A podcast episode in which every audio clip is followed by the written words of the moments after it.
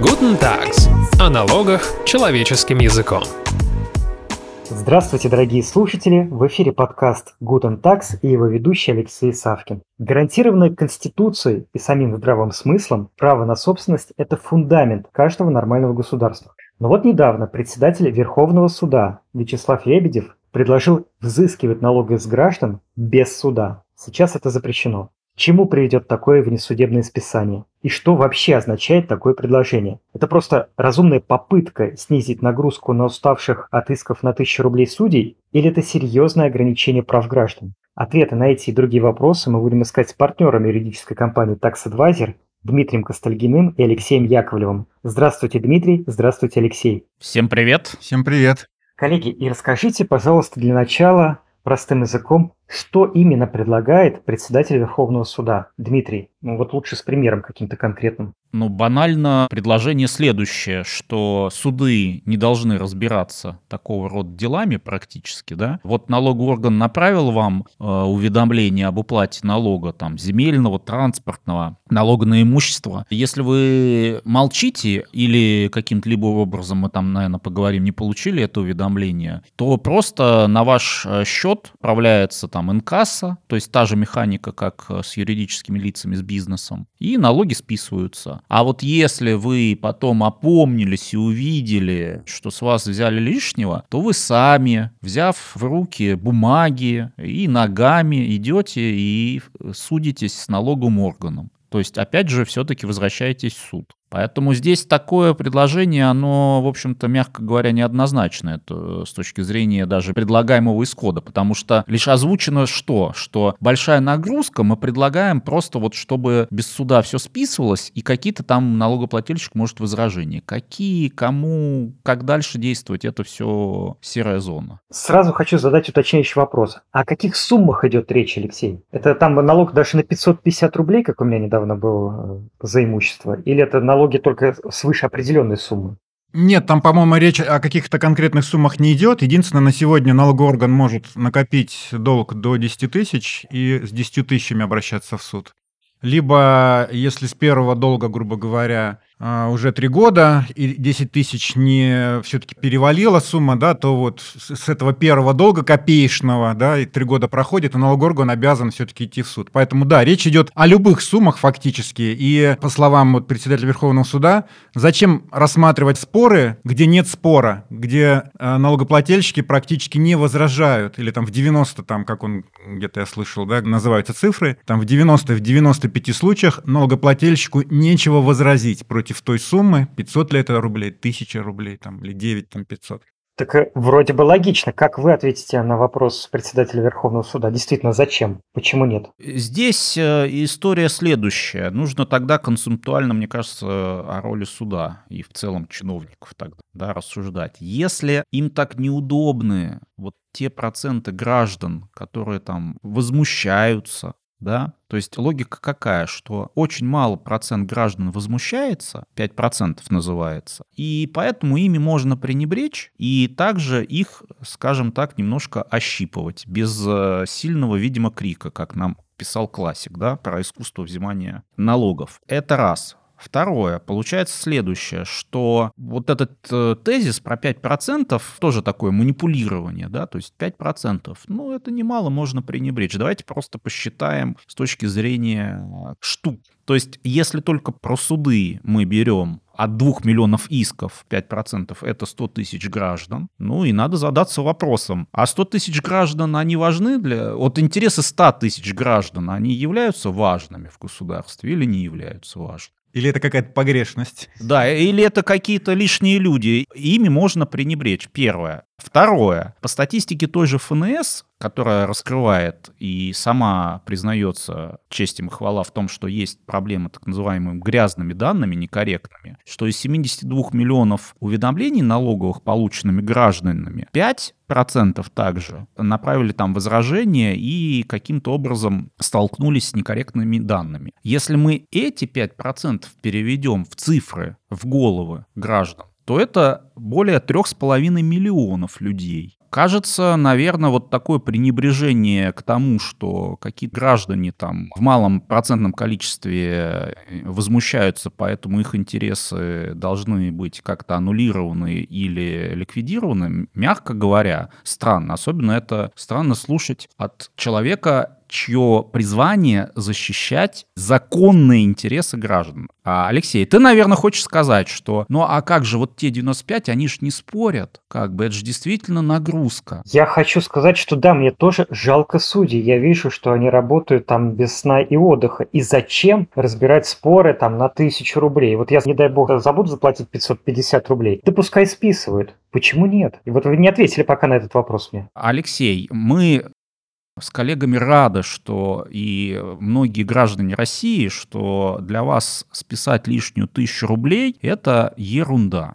Но, наверное, нужно спуститься на землю или выехать за, так сказать, пределы МКАДа, как у нас э, говорят. И, может быть, не только нам, но и другим лицам, которые такие инициативы предъявляют. Потому что в 95% никто не разбирался, кто эти люди. Это чисто вот такая статистическая да, история. Есть среди них граждане, которые в целом не получали эти уведомления. Они, может быть, и возразили, но суды общей юрисдикции очень странно по практике уведомляют граждан о том, что такой процесс идет. Я могу свой пример привести, вот личный. Вы приведите. Где-то лет пять уже, правда, наверное, назад, когда был так называемый приказной порядок взыскания. Это когда налоговый орган, когда есть недоимка, направлял в суд материалы. Судья без вызова сторон, видя, что, ну, как бы, вроде долг обоснован, выносит приказ, уведомляется должник, и у должника есть время подать возражение на этот приказ, и там тогда взыскание остановится. Значит, какая была у меня ситуация? Продана машина в течение года, там где-то в октябре. Когда мне пришло уведомление платить за этот период, я видел, что там за весь год сумма стоит. Но поскольку разница была небольшая, там за 10 месяцев, за 12, я махнул рукой и заплатил за весь год.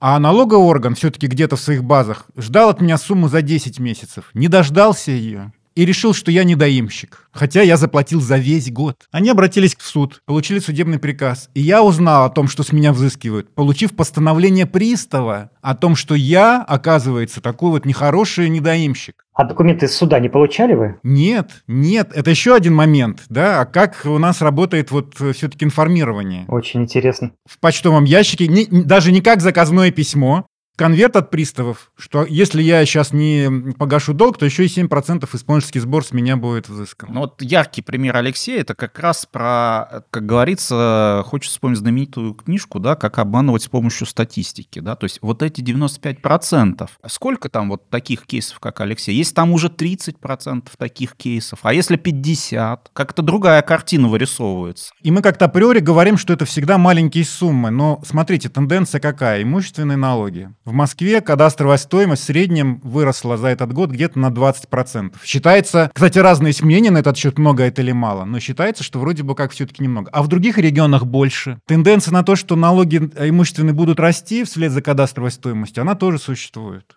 А в регионах действительно даже сумма там тысяча рублей, три тысячи, это ну, действительно для людей может быть весьма обременительно. Это вторая категория граждан. То есть люди не платят налоги не из-за того, что они не хотят, а у них просто нет финансовой возможности. Э, кажется, такой тезис выглядит как некая чушь, но вот объективно говоря, проблема именно налога на имущество граждан, она уже 10 лет тянется, и ее особо никто не решает. Да? То есть, во-первых, можно вспомнить вот дело в Конституционном суде Низамовой, да, то есть это так сказать, гражданин Российской Федерации, да, обратилась в суд. Из региона за дом, не особняк, а просто за деревенский дом, человек в год попросили платить 47,5 тысяч рублей.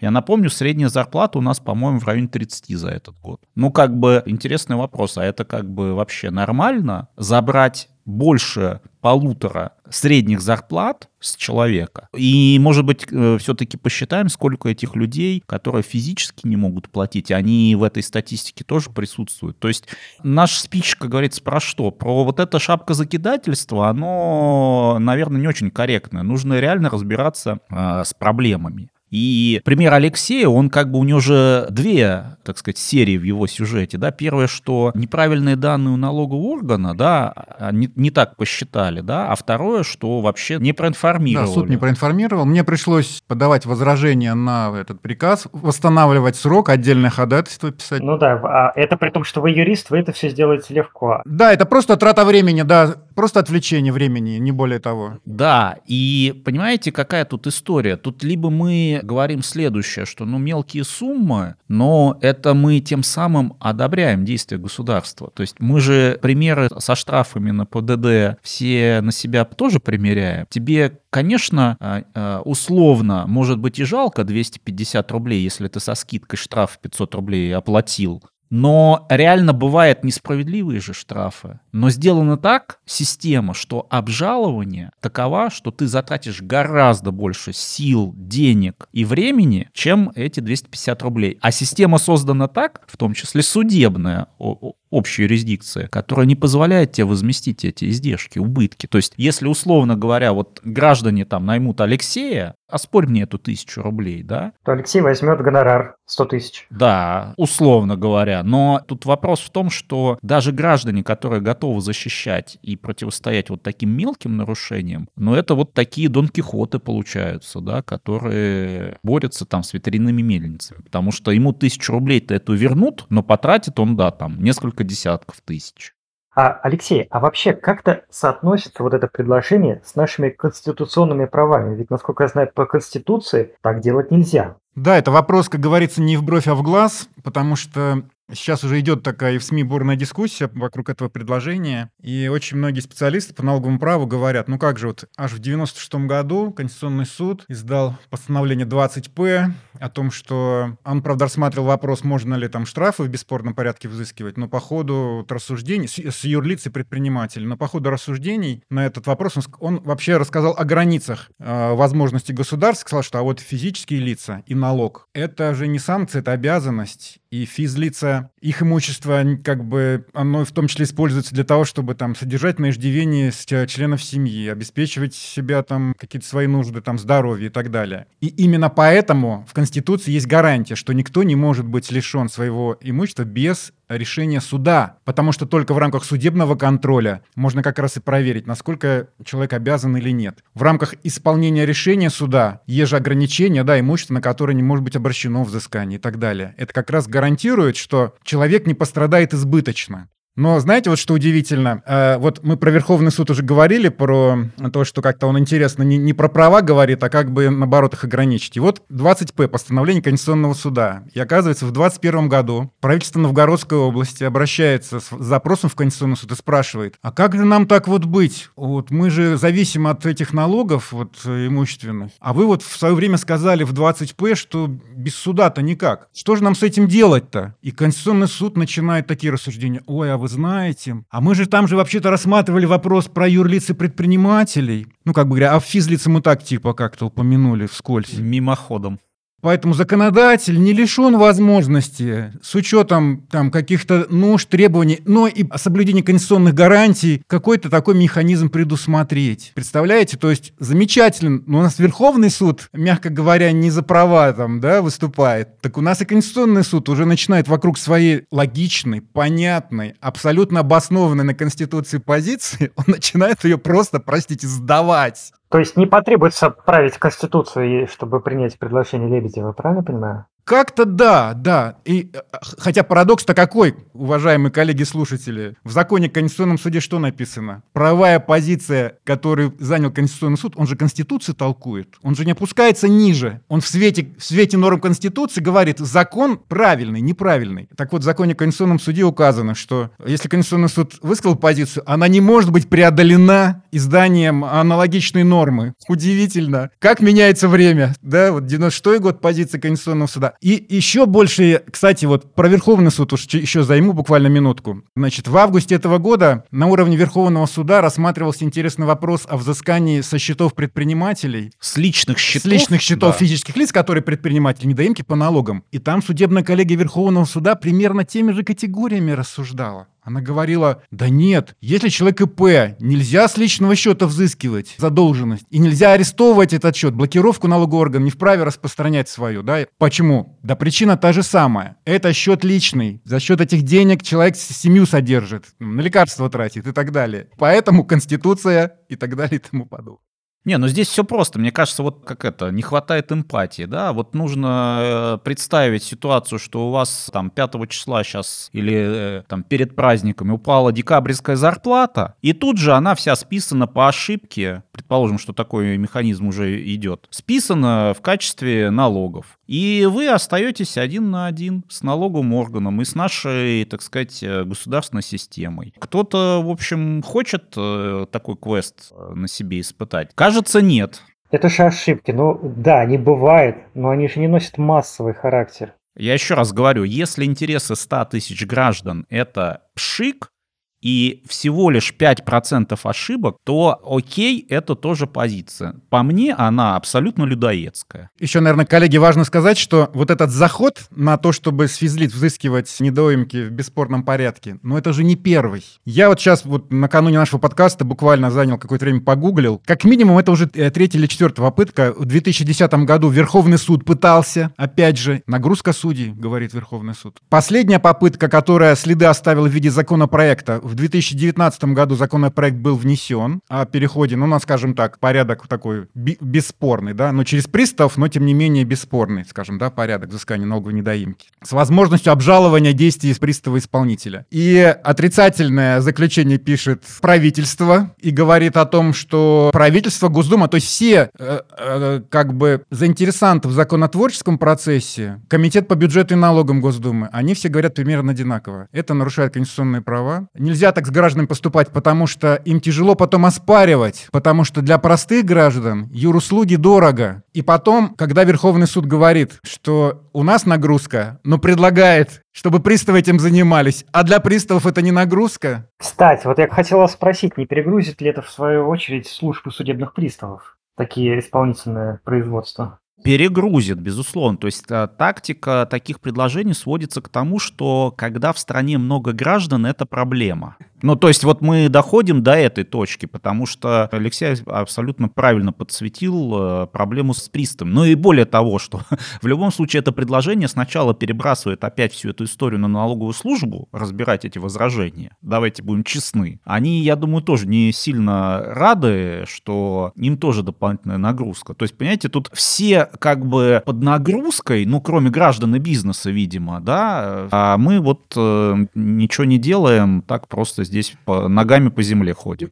Удивительно, что главный заинтересант, казалось бы, в этом вопросе ФНС. ФНС не просит такого порядка. Ну, потому что, ну, наверное, они видят, э, или, по крайней мере, каким-то образом другим, может быть, решать этот вопрос. И с другой стороны, хотелось бы еще один комментарий, может быть, не правовой такой, да? Ну, суд это тоже, скажем так, все-таки там ведомство, госучреждение. Когда госучреждение говорит, знаете, у нас большая нагрузка, мы не справляемся. Предположим, да, нагрузку забирают. Но тогда я мог сказать, что ну тогда вам полегче стало, может быть, финансирование тогда вам не нужно такое. А зачем тогда такой штат судей? Как действует ФНС последние годы? Наша очень профессиональная в менеджерском плане команда. Да они все время берут себе работу дополнительную. Регистрацию юрлиц, ЗАГС, под это финансирование, цифровые там какие-то технологии. Такое впечатление, что Верховный суд в другом измерении живет. Ну, нагрузка, автоматизируйте как-то, не знаю, процессы свои, что-то другое предлагайте. А когда вы говорите, уберите у нас эту работу, ну, хорошо, уберем, но, простите, значимость свою, как вот э, госоргана, мне кажется, можно так, в общем, немножко подрастерять. Коллеги, знаете, а у меня есть такой практический обывательский вопрос. А что там будет с выездом за границу? Будут ли его перекрываться на время исполнительного судопроизводства там э, по налогу неуплаченному на сумму там 550 те же рублей? Ну, здесь-то есть ограничения у нас, то есть э, с точки зрения того, что за 500 рублей долго, конечно, тебе не перекроют, хотя, конечно, это чудесно рассуждать во времена пандемии, я так бы такую ремарку сказал, но тем не менее. Скажем так, сегодняшняя тема, она, в общем-то, никаким образом не касается вот вопроса ограничения выезда за границу, потому что в каком порядке э, в судебном или в досудебном, да, там же именно пристав выносит, когда уже то есть... есть... То есть это не налоговое законодательство, в НК да. точно нет таких обеспечительных мер, в налоге только пеня, э, блокировка счета и так далее. А мне бы, знаете, хотел сказать, что вот а посмотрим, что у наших партнеров за рубежом. Да, как вот, не знаю, в Америке. Я тут решил вот посмотреть вот на сегодня. А как вот в США идет взыскание задолженности? В Америке налоговые органы могут в бесспорном порядке взыскивать. То есть, с одной стороны, новость плохая, как бы. Но с другой стороны, сама процедура взыскания дает налогоплательщику достаточно прав вмешаться в этот процесс. Ну, например, пришло первое еще уведомление, что у вас есть долг. И дальше многоступенчатая, многовариантная система отсрочек, переговоров с налоговым органом, отсрочка платежа, рассрочка платная, бесплатная. Вариантов столько, что, как знаете, в супермаркете. Я вот, честно говоря... Покажите все. В формах, да, да я как плюнул, уже перестал. Следующий шаг. Налоговое управление выносит, допускаю, что может быть нюансы перевода, уведомление об аресте активов э, налогоплательщика. И эта информация публична. Пока еще ничего не взыскивают. Просто банк может увидеть, что вообще-то вот у человека нюансы. Если вы какую-то сделку будете заключать, допустим, покупать ценные бумаги или там недвижимость этого человека, то тогда вы сможете тоже проверить его, как говорится, по базам и понять, что вообще-то ну, вот какие-то риски есть. То есть для того, чтобы дойти до процедуры взыскания, это очень и очень долгий путь. Но мне еще кажется, Алексей, что еще с точки зрения сравнения, как мы понимаем, вот конкретного американского правопорядка, взыскание судебных издержек и убытков... Совершенно верно. Оно такое, что э, налоговый орган, наверное, еще подумает, стоит ли ему ошибаться. И пока вот этого нету баланса, да, мы же про баланс, мы не про то, что говорим, о, дайте возможность там гражданам не платить налоги вообще, да, а про баланс. Если бы, условно говоря, у нас сейчас уже был бы механизм такой, что за вот эти неправильные, некорректные взыскания граждане получали такую компенсацию, чтобы потом у, у конкретных там лиц все-таки включались какие-то там нейронные связи в головах, они как минимум переделывали там бизнес-процессы в своем ведомстве, да, предлагали какие-то изменения разумные, да. А поскольку это нет, но, в принципе, так можно и веером э, по 100 рублей каждый месяц каждого гражданина списывать, а что такого, не жалко, как бы. А если не нравится, иди в суд. Баланс действительно важен, и, и опять предлагая какую-то фискальную, санкционную меру, ну, конечно, хочется видеть, а что с правами, а что с соблюдением прав налогоплательщика. Вот, коллеги, я как раз я тоже хочу себе позволить в таком случае небольшую ремарку. И знаете, вспоминается знаменитая фраза Пушкина «Народ безмолвствует». Я хотел бы ошибиться, но мне кажется, что трагедию пока делаем только мы втроем из этого всего, а народ будет безмолвствовать. Вы что скажете? Ну, по-всякому, мне кажется, не надо недооценивать э, народ, потому что, так сказать... Э, ну, QR-коды не ввели?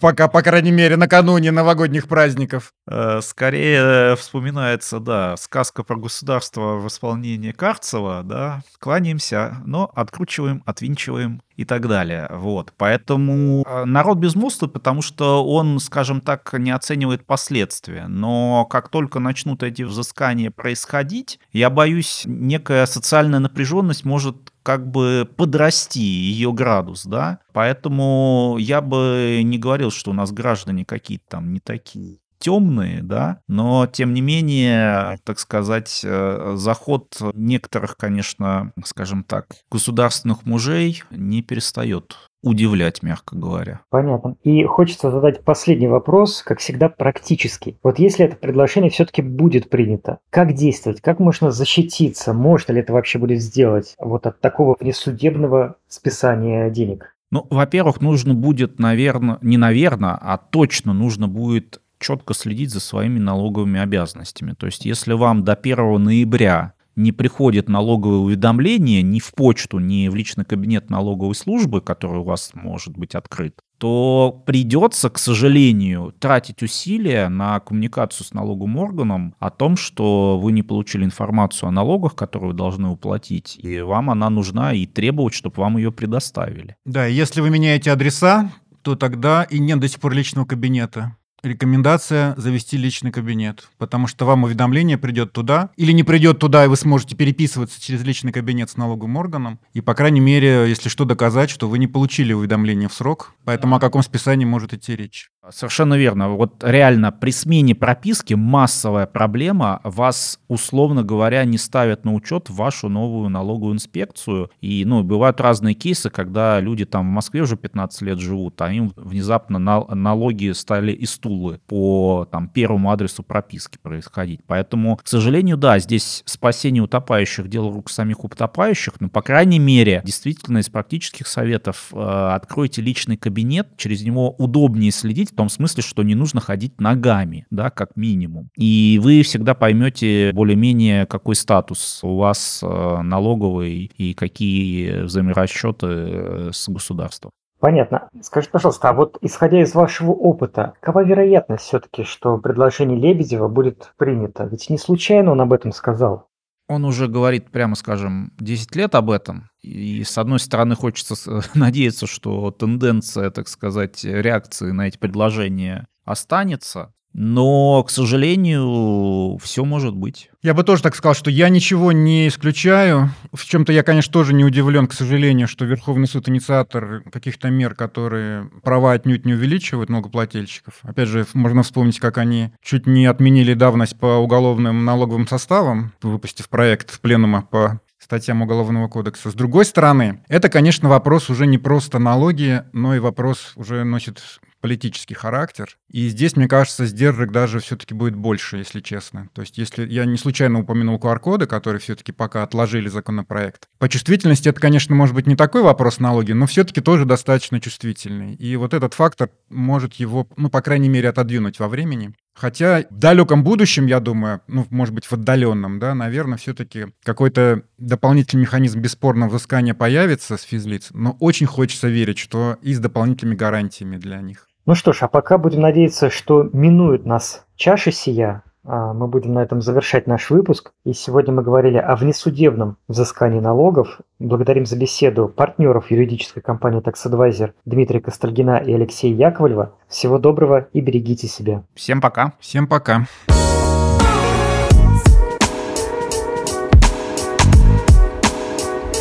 Guten Tags. О налогах человеческим языком.